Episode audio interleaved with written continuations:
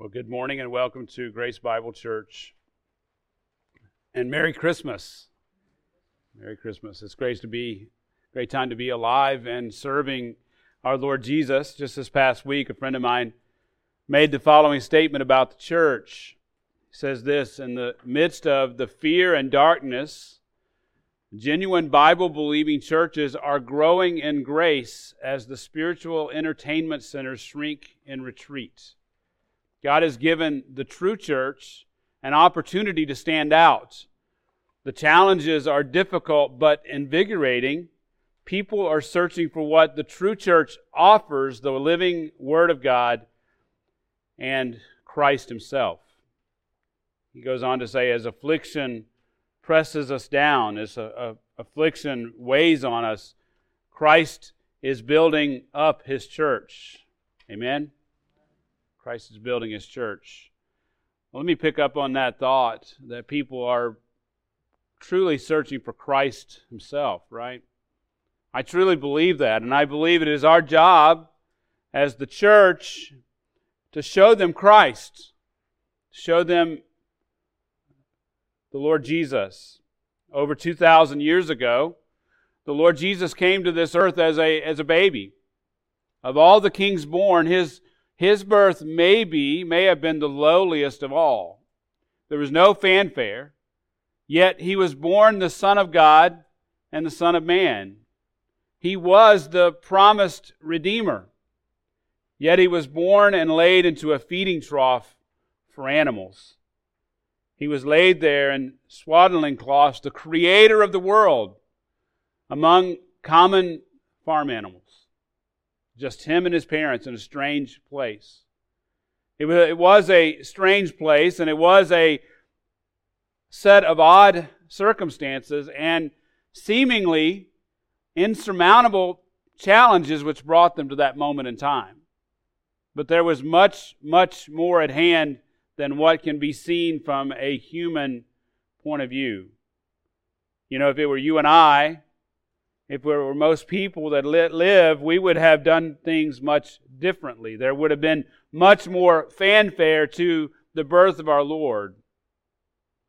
Well, today, as we look forward to the Christmas this coming week, we will study and we plan to study Luke chapter 2, Luke's account of the birth of our Lord Jesus Christ. And I hope that we will see it with fresh new eyes. I hope that this account will kindle afresh the uh, excitement over what God has accomplished in sending his son to die.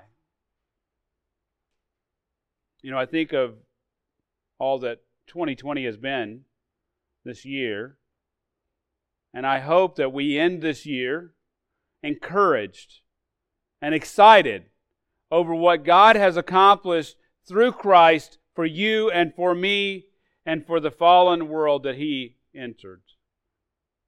Now, we've already read the text and the reading, so let me just pray and I will start the sermon. Heavenly Father, just pray this morning for preaching of the word and the reception of the word. Father, just pray that you would be with us. Pray for the Holy Spirit guide us and guide me in preaching this morning, that I would preach with clarity, that we would receive your word. Father, just pray that you would give us fresh insight into this incredible event. The Lord Jesus, the birth of Christ, the Messiah, the one who came to redeem us. It's in His name we pray. Amen. Well, on August 27th, 1883, the earth let out one of the loudest noises ever known and recorded. The sound was clearly heard 2,000 miles away in New Guinea and in Western Australia. It was described as a series of loud reports re- resembling those of, mil- of military artillery in a northwesterly direction. The sound was also heard over 3,000 miles away in the Indian Ocean. At that location, it was described as a distant roar of heavy guns. Can you imagine, just for a moment, hearing a sound from, say, Miami, which is 350 miles away? It's crazy, huh? What we're talking about here, though, is like hearing a sound, clearly hearing a sound from Vancouver, British Columbia, which is over 3,000 miles away. Traveling at the speed of sound, or 766 miles per hour, it takes a noise about four hours to cover that distance. Well, what, what made that sound? Well, in this case, it was a volcanic eruption with a force so great that it tore apart an entire island.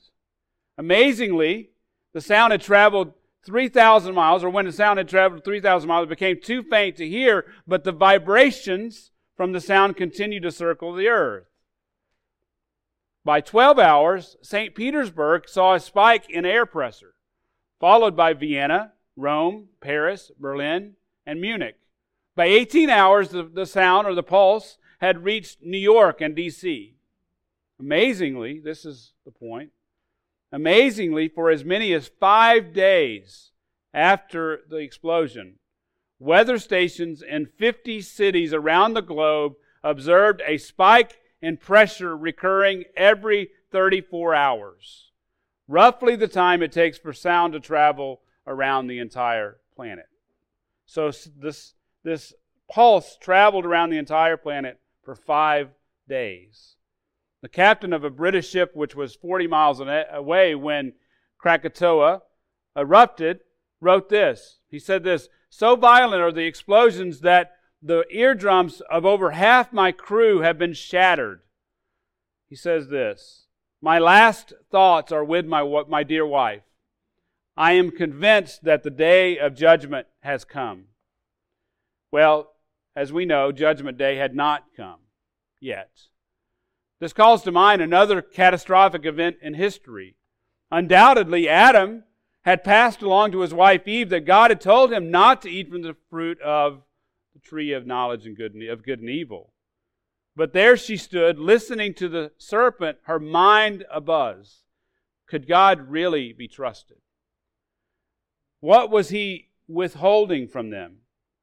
The Bible gives us very little information regarding the moment she ate. It simply says, very simply says she took and she ate and she gave to her husband with her and he ate also.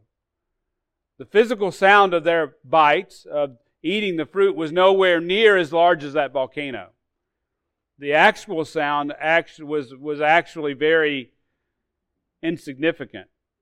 But it still reverberates around the world to this day, does it not? Amid the fallout from that dreadful event, God pronounced curses upon the, the serpent and upon childbearing and upon the ground. And yet, as he cursed the serpent, he made a promise. He made a promise. The promise of a seed who would crush the head of the serpent, the woman's seed. In the middle of that disaster that has reverberated around the world to this day, God gave a message of hope that He would send a Redeemer to save mankind. And in the aftermath of this greatest catastrophe to befall mankind, God promised an even greater event that the seed of the woman would come. This event would explode on the scene and would ring through, or will ring through eternity. He promised to send a Redeemer, our blessed hope. But the question, as it was from that point forward, who was he? When would he arrive? And in what way would he come? Well, these were all unanswered questions. Adam and Eve, and Eve didn't know the answer to these questions. Nor did the Satan of, of the did the serpent of old, Satan himself. No one knew the answer to those questions. Only God knew the intricacies of his plan. And only God would carry out every detail of that plan. And just like that sound wave which traveled around the world with such consistency every 34 hours, God's plan has never missed a beat. God's plan is right on time. Every event of history has occurred just as God planned it to do so. Today we're going to look at Luke chapter 2, 1 through 7. We're going to see the coming of the Messiah. We're going to see Christ the Lord being born in Bethlehem. And in, in this passage, Luke records four miraculous and sovereignly planned details of the events leading up to the birth of the Messiah, to the birth of Jesus, our Lord. First, we're going to see the sovereign plan. Then we're going to see the strenuous pilgrimage. Thirdly, we're going to see the selected place. And fourth, the solemn presentation. Let's look at the first of these uh, miraculous and sovereign details. First, let's look at the sovereign plan. Now, before we dive into this passage, I want to give you a little background of the gospel, of this gospel and its author, Luke. The Gospel of Luke and the book of Acts were written by the, the same person. Together with Acts, it forms, the Gospel of Luke forms a two volume work written around the same time. So you can actually read from Luke chapter 1 all the way through to the end of Acts, and you're reading basically the same work. They were both addressed to the same man. His name was Theophilus. The author, Luke, was a doctor, a Gentile, and a close companion of the Apostle Paul. He probably learned from the Apostle Paul. He did a lot of research, as we can see in, in Luke chapter 1, and he probably learned a lot of the things that he learned from uh, the, the great apostle.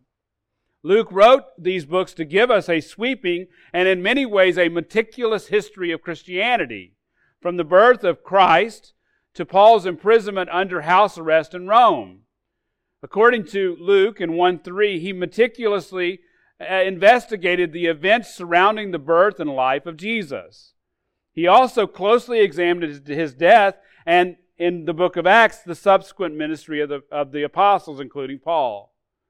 As such, Luke describes the events of Christ's birth. Now, considering this, it's amazing that as we read the account of Christ's birth, the account itself is really pretty sparse and just factual. He doesn't give us any elaborate details. Now, we are left to assume that this is because of the simplicity of the event. You see, Luke simply records the historical circumstances of Jesus' birth with no fanfare. Now, what we have to understand is, is that this is God's God is working these things out perfectly. And as we dig deeper into what Luke is saying, we see the amazing aspects of the birth of Christ. The birth itself is unfathomably consequential. Words can't describe how enormous it was for the Lord of Lords and the King of Kings, God Himself, to be born in Bethlehem. Yet, Luke describes the events leading to his birth in 147 English words. The birth announcement of the King of Kings and the Lord of Lords in its absolute simplicity. I would argue that Luke's economy of language actually leads us to contemplate the enormity of the events but it also helps us recognize the modesty of our Lord. This account should bring to mind the humility of the incarnation.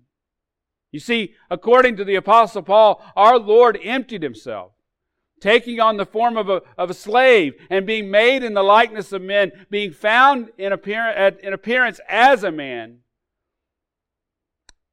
Shockingly, shockingly, he humbled himself by becoming obedient to the point of death, even death on a cross. In any case, I believe that Luke is purposeful in how he gives the account of this event. So let's dive in. Look at your text in Luke chapter 2, verse 1. It says, Now in those days a decree went out from Caesar Augustus that a census be taken of all the inhabited earth. Let's stop right there a few years ago, I went on a study tour of Israel. I was amazed that when I was there at the history of the region, as you might imagine. I was blown away at how the geography of Israel and the history of the Bible, or the history of Israel, brought the Bible to life for me. I was struck by how the Bible was set in the real world. Let me say it another way a world which I am familiar with. There's nothing, there's nothing different about Israel than what I have seen in this world. There's trees, there's mountains, there's geography. We still, the, the things that you and I are familiar with. Well, in this case, what we have is a census being taken. We are familiar with those, right? Every 10 years in the United States, we are counted. Well, in this text, the Caesar Augustus is taking a census of the inhabited earth, the Roman Empire. Now, this was not simply a one time census. His decree established that the census was to occur every 14 years. This census would set in motion the event that would change everything, though. Just remember that God uses every event for His purposes and His plans. We shouldn't live as if God is not using the current events of history, the things that we see in the news, for His glory. Now, Caesar Augustus was a cunning man. He was a brilliant org- organizer and administrator. Therefore, he ordered this census mostly for the purpose of conscription. He was counting the number of fighting men for the purpose of drafting them for military service. Now, here's, here's what's amazing Palestine, the area around Israel, had previously been excluded from the census because Jews were not required to serve in the Roman army. Again, remember the timing of this particular census. It is part of God's sovereign plan to bring about the birth of his son, the Lord Jesus. Now, Augustus, we have to give it to him. He was brilliant. So he began to tally people for tax purposes. He needed, in other words, he needed to fill the coffers. And in doing so, he ordered each nation to be numbered by family and tribe. We should note that Jews, the Jews came to hate the census because they came to hate and despise the Roman tax. Now, Caesar Augustus was arguably the most important figure in Roman history. During his 44 year reign, he was successful in consolidating power in Rome. He was born Caius Octavius. He was the grandnephew and the adopted son and heir to Julius Caesar. Julius Caesar, who had died in 44 BC. But after his death, it took 13 years for Octavius to dispatch his rivals and ascend to undisputed power in Rome. So, two years after that, so in 31 BC, he became, came to full power. And in 29 BC, the Roman Senate honored him with the title of Augustus. Now, ironically, this title meant exalted one. It has the idea of one who is worthy of being worshiped. It has an echo of the divine. Under his rule, the Roman Empire expanded and prospered. Therefore, he came to be revered by many. He ushered his, his rule was, was successful in that he ushered in, a, ushered in a period of peace between the different nationalities which existed in the Roman Empire. It's called the Pax, Pax Romana, Romana. Now, while Caesar Augustus was one of the main players in view in this text, there was another bit player in view. Look at verse 2. This was the first census taken by Quirinius the governor of, who was governor of, while Quirinius was governor of Syria. Now, as I mentioned earlier, Luke is meticulous in his investigation. This information should help us fix the time of the census, but finding the precise date is actually problematic. You see, this man was known to have governed, governed by history to have governed, governed Syria between AD 6 and 9. This, is well, this was well attested and this the census, there's actually, let me say this another way. There was a well attested census administered by this man, uh, which occurred in AD 6. But that would actually be too late because it occurred a decade after the death of King Herod the Great. He was the king, as you, if you study scripture, you'll find that he was the king at the time of Jesus' birth. The, his governorship then and the census during his governorship that history records was too late. But, but, history has shown that Quirinius served as governor of Syria on two different occasions. Further, an early worldwide census was ordered into Egypt in 8 BC. Now, what we have to remember is things didn't move so fast in the ancient world. So Caesar Augustus ordered the census in 8 BC, but it wasn't carried out for another two to four years. This puts the date of the census, the census that Luke is talking about, and Christ's birth between 6 and 4 BC. Now, we can't fasten a precise date of these events but we know that it happened precisely as God planned.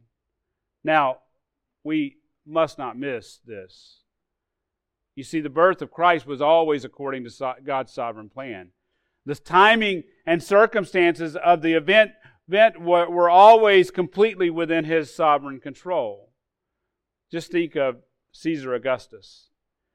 He was the perfect man to have ordered this census for his own selfish purposes. Also, think of this man, Quirinius.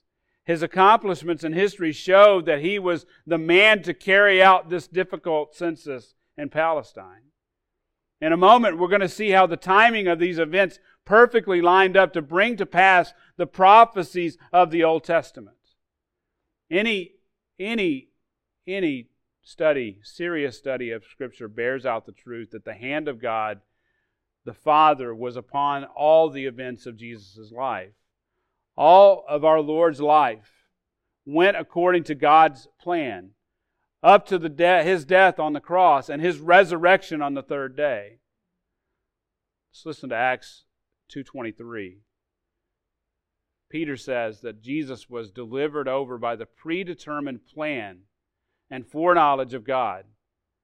Jesus was delivered over by the, the, the plan of God. God planned these things. You see, Jesus was never a victim.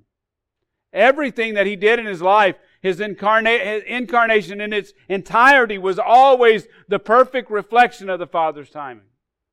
Nothing, beloved, nothing in his life was left to happenstance or chance. Now let's look at another miraculous detail. Look at your text in verse 3.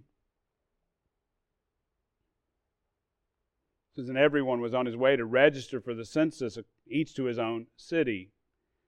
And Joseph also went up from Galilee, from the city of Nazareth to Judea, to the city of David, which is called Bethlehem, because he was of the house and family of David. Now, as I mentioned earlier, this census, the purpose of this census was twofold. It was for the draft or conscription, the counting of fighting men to feed the war machine, and it was also for taxes to build the empire and fill the coffers, thus enriching Rome and Caesar Augustus himself. It seemed to be the Roman custom of taxation that everyone returned to their ancestral home for the people to be counted. Therefore, everyone returned to his, to his own city.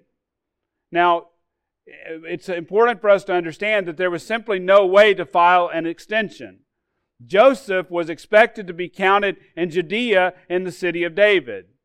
Now, from Joseph and Mary's point of view, this was uh, the most inconvenient and dangerous time imaginable. Can you imagine from Mary's perspective? She is very much pregnant. Yet she travels this strenuous journey from Nazareth to Bethlehem, a 70 mile journey through mountainous terrain on the verge of delivery. You know, I was thinking about this. Do you want to talk about a Proverbs 31 woman, right? She was certainly willing to go afar for the needs of her family, right? From a human perspective, Joseph and Mary, for them to do this, is simply amazing. But it's amazing that they did this simply to satisfy the taxation decree of a pagan king. An evil man bent on fulfilling his own plans and enriching himself. How's that for sovereignty in action?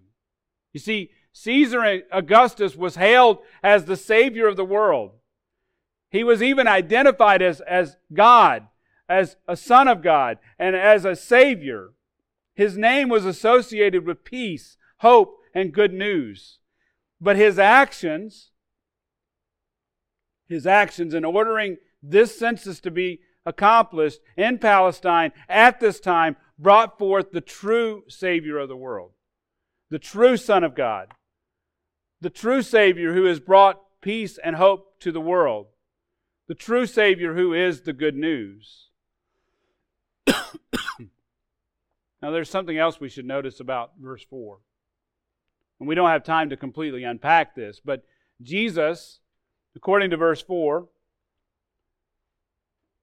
Joseph, that is, Joseph was of the, of the house and family of David. Now, Jesus was the physical heir of David through Mary and not through Joseph. Luke, Luke proves this with his genealogy recorded in chapter 3.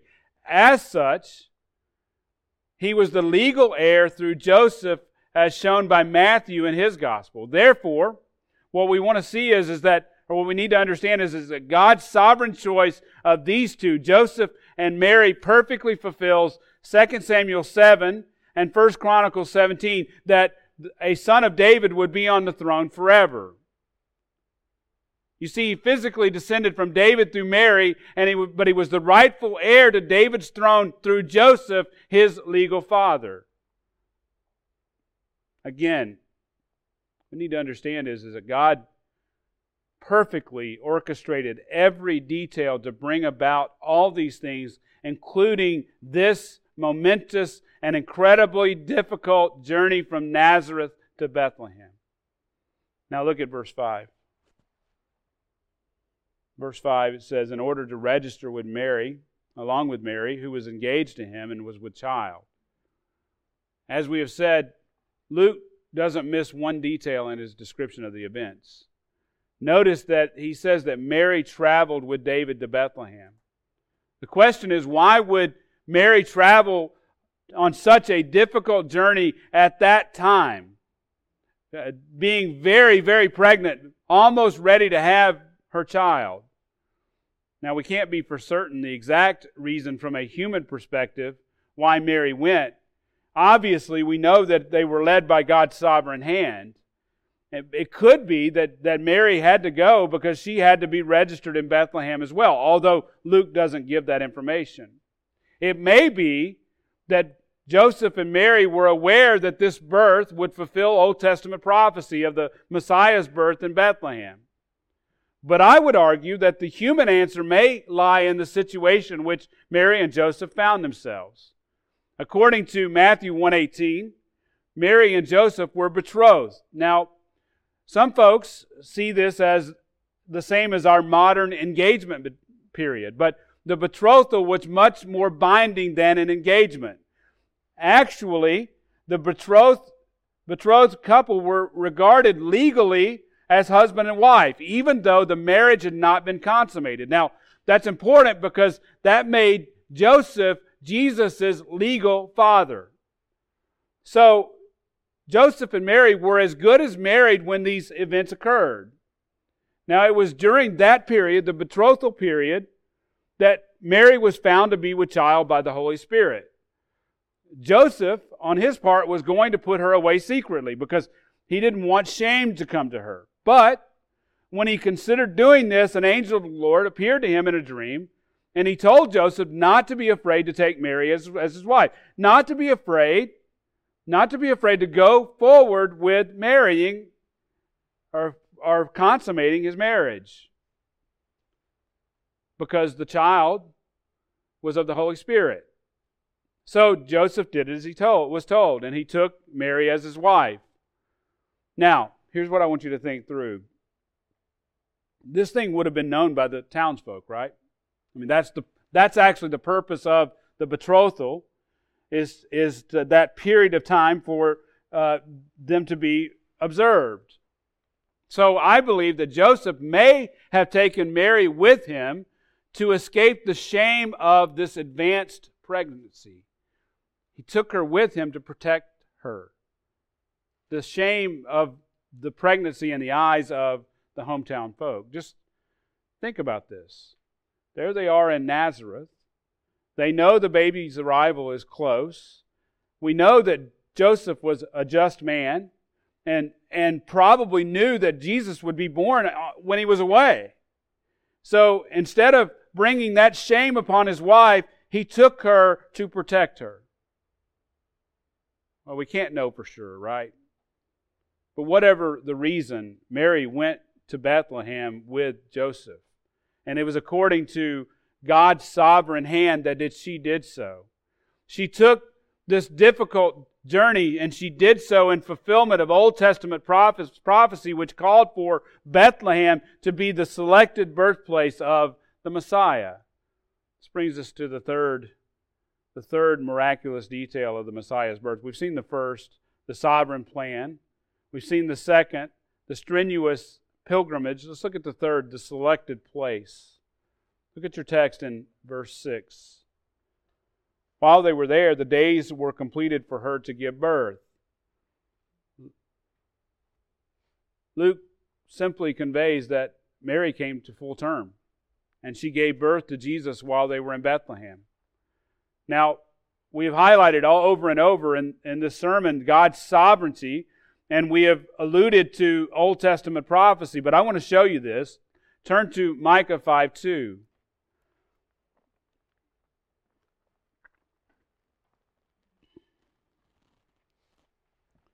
Now, as you turn there, I want you to know, and I want you to, to just let it sink in that Micah is writing this prophecy 700 plus years before the birth of Christ. Look at your text, Micah 5 2. It says, But as for you, Bethlehem, Ephrathah, too little to be among the clans of Judah, from you one will go forth for me to be ruler in Israel. His goings forth are from long ago, from the days of eternity. Verse 3 Therefore he will give them up until the time when she, is, she who is in labor has borne a child. Then the remainder of his brethren will return to the sons of Israel. There are three crucial details. Three crucial details given in this prophecy of the coming Messiah. First, the Christ was be, the Messiah was to be born in Bethlehem. Now, Bethlehem was a small backwater town. It was completely insignificant compared to the places, to other places which the Messiah could have been born in Judah. We might refer to Bethlehem as a wide spot in the road, a one horse town, or maybe a place where they roll up the sidewalks at night. In any case, it's a nothing place. Now, here's what's amazing to me, and I hope it, it is to you. Bethlehem was only about six miles from Jerusalem. Six miles. Think about how close that is. From a, from a human perspective, Jerusalem, which would have been a much more likely choice for the birthplace of the coming king, right? I mean, that's where the temple is at. Yet, this was not God's sovereign choice.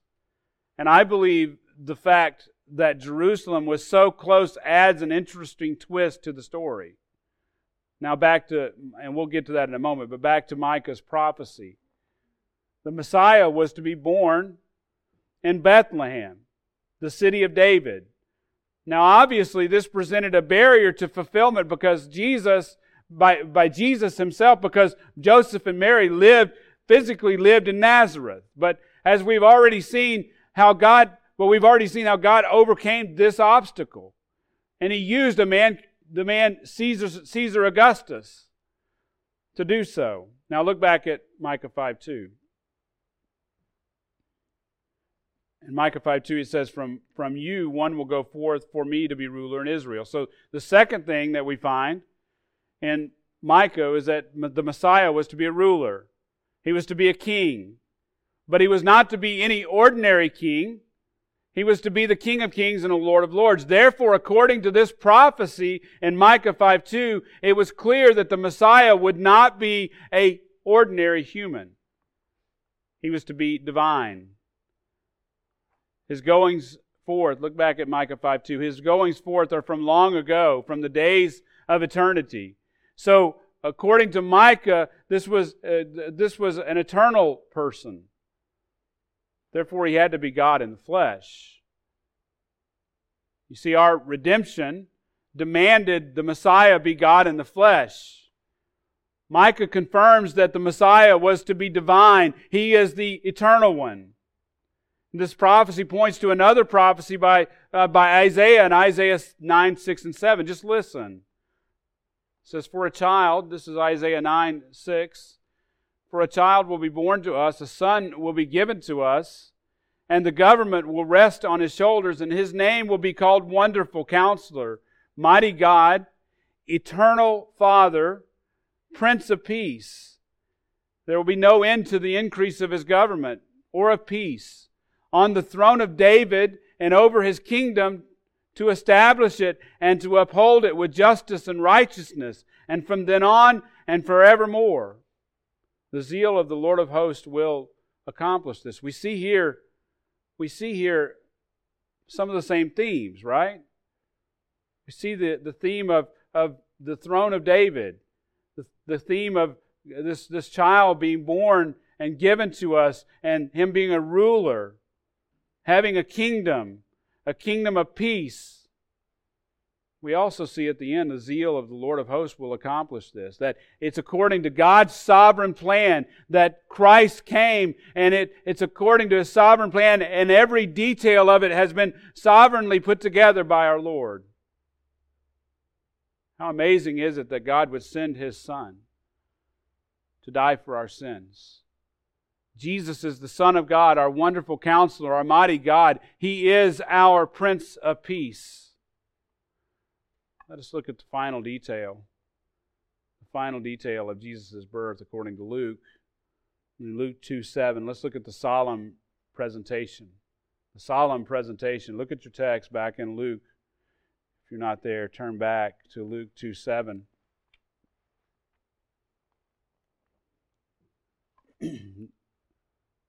Luke simply says, And she gave birth to her firstborn son. And she wrapped him in cloths and laid him in a manger because there was no room for them at the, in the inn. First, I want you to notice that this is Mary's firstborn, firstborn son. You see, she gave birth to other children after Jesus. He was her firstborn son by the Holy Spirit. She was a virgin when she conceived him. According to Scripture, Joseph and Mary did not consummate that marriage, their marriage, until after Jesus' birth.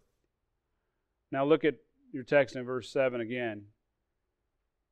Wrapped him in cloths and laid him in a manger.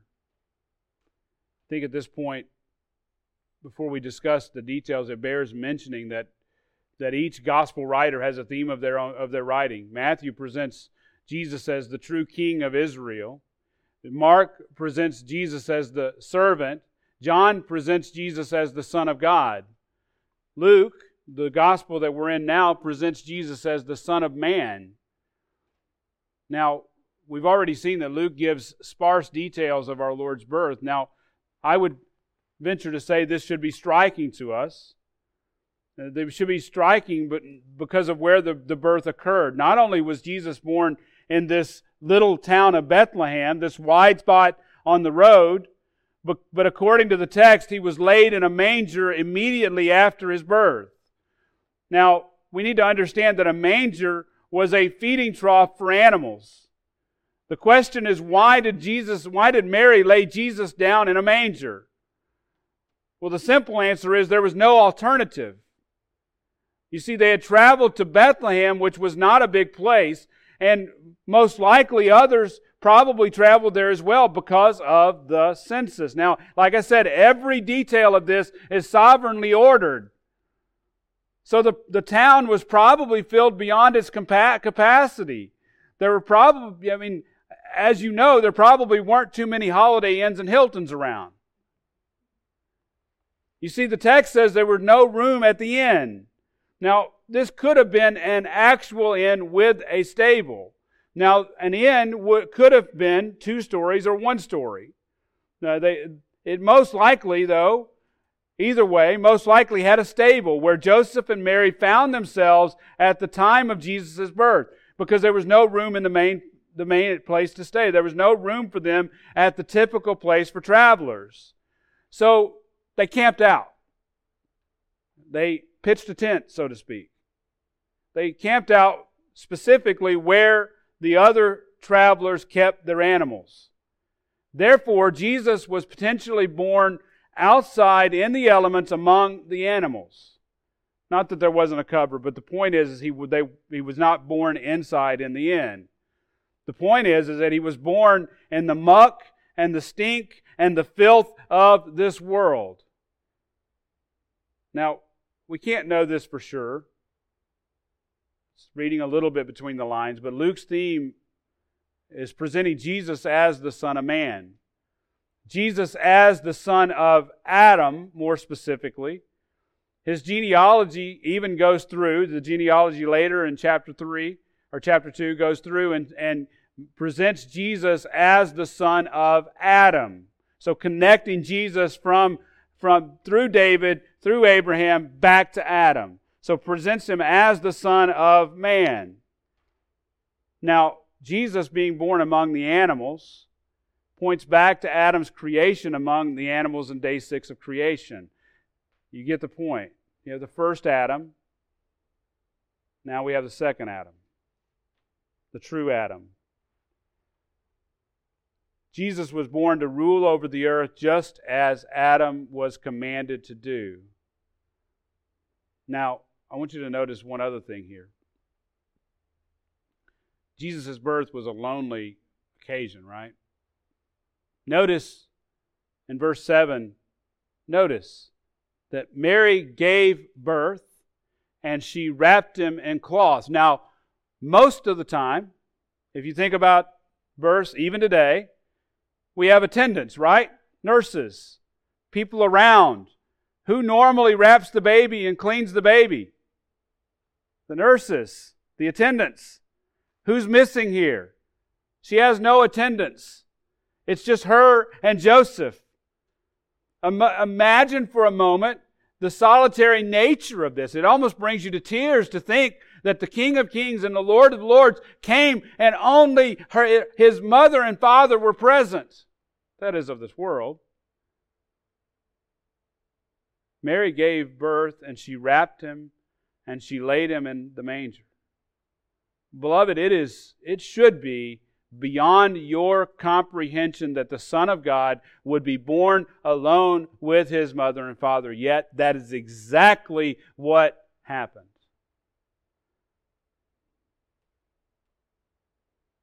J.I. Packer says this.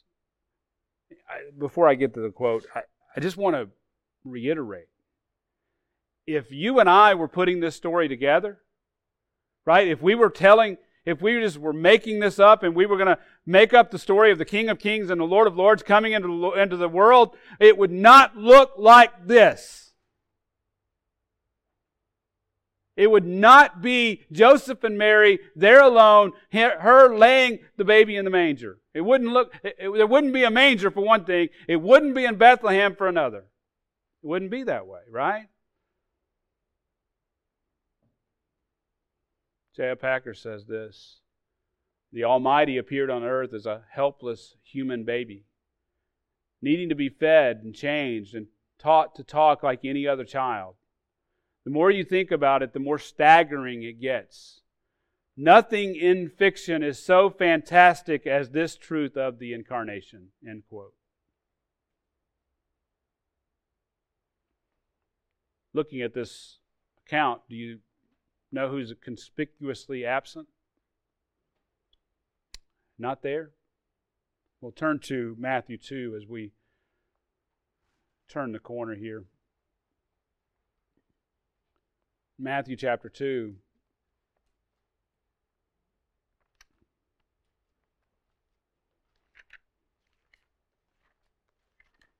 Says, verse 1 now, after Jesus was born in Bethlehem of Judea in the days of Herod the king, Magi from the east arrived in Jerusalem, saying, Where is he who has been born king of the Jews? For we saw his star in the east and have come to worship him.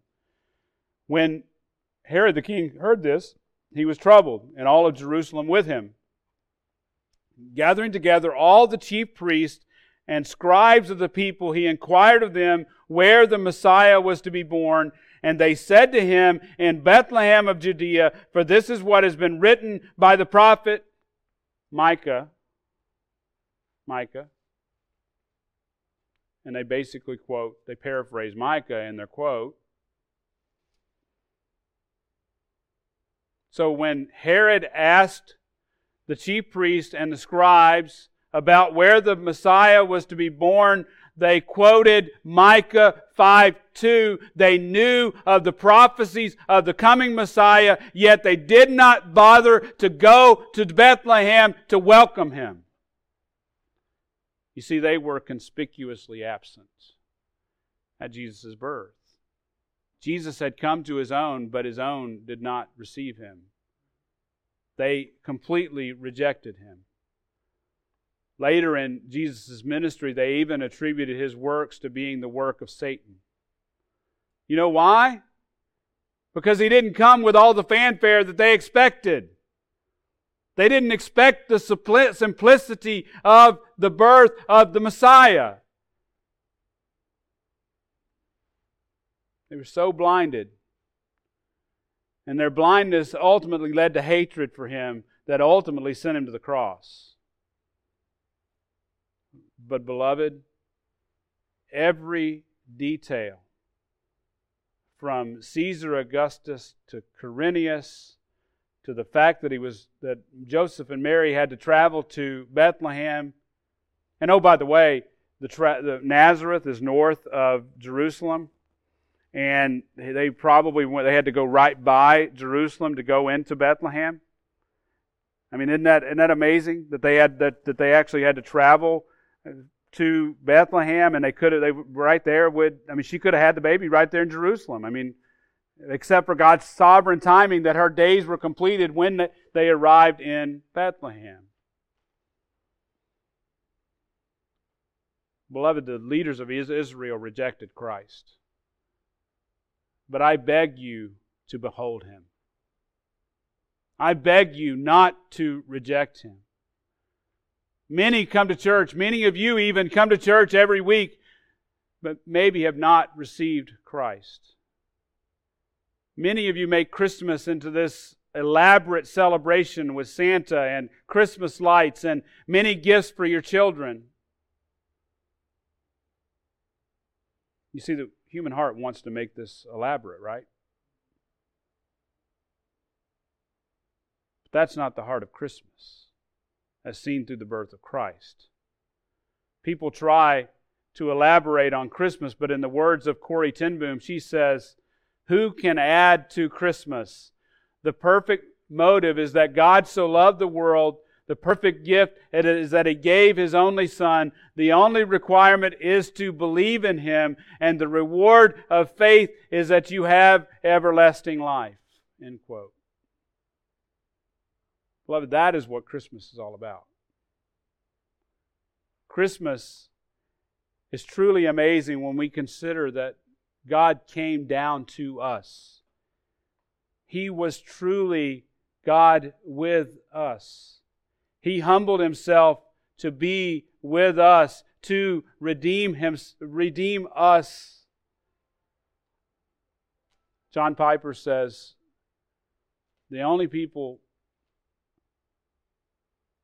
who can truly magnify the Lord are people who acknowledge their lowly estate. And he says this. So they acknowledge their own lowly estate and they're overwhelmed by the condensation, condescension, that is, the condescension of the magnificent God. End quote. Beloved, in the next few days, we have, you have, an opportunity to consider the true meaning of Christmas. Christmas. Don't miss a chance to contemplate the Creator of the universe, born in a manger, condescended to his creation to save us. Don't miss contemplating the cross, that he humbled himself to the point of death, even death on a cross. Don't forget to think through and meditate on the resurrection. And that the very same baby that was born in a manger is now exalted to the right hand of the Father and is now seated in the heavenlies. And that if you are in Christ, if you believe the story of Christmas, the truth of Christmas, I shouldn't even say a story, the truth of Christmas, that you are raised up and seated with Him in the heavenlies even today. Let me finish with a quote from John MacArthur. If we could condense all the truths of Christmas into only three words, these would be the words God with us. We tend to focus our attention at Christmas on the infancy of Christ. The greater truth of the holiday is his deity. More astonishing than a baby in the manger is the truth that this promised baby is the omnipotent creator of the heavens and the earth. End quote. Heavenly Father, we thank you this morning as we think and we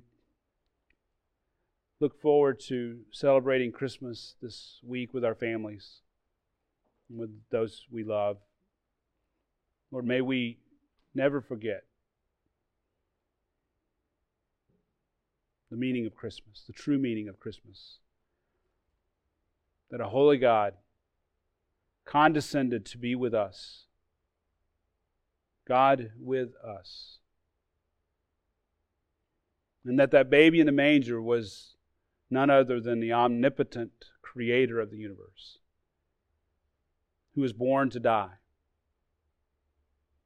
born to redeem us,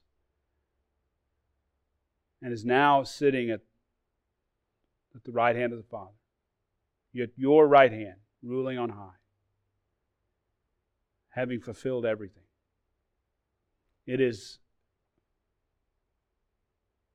the Lord Jesus whom we serve.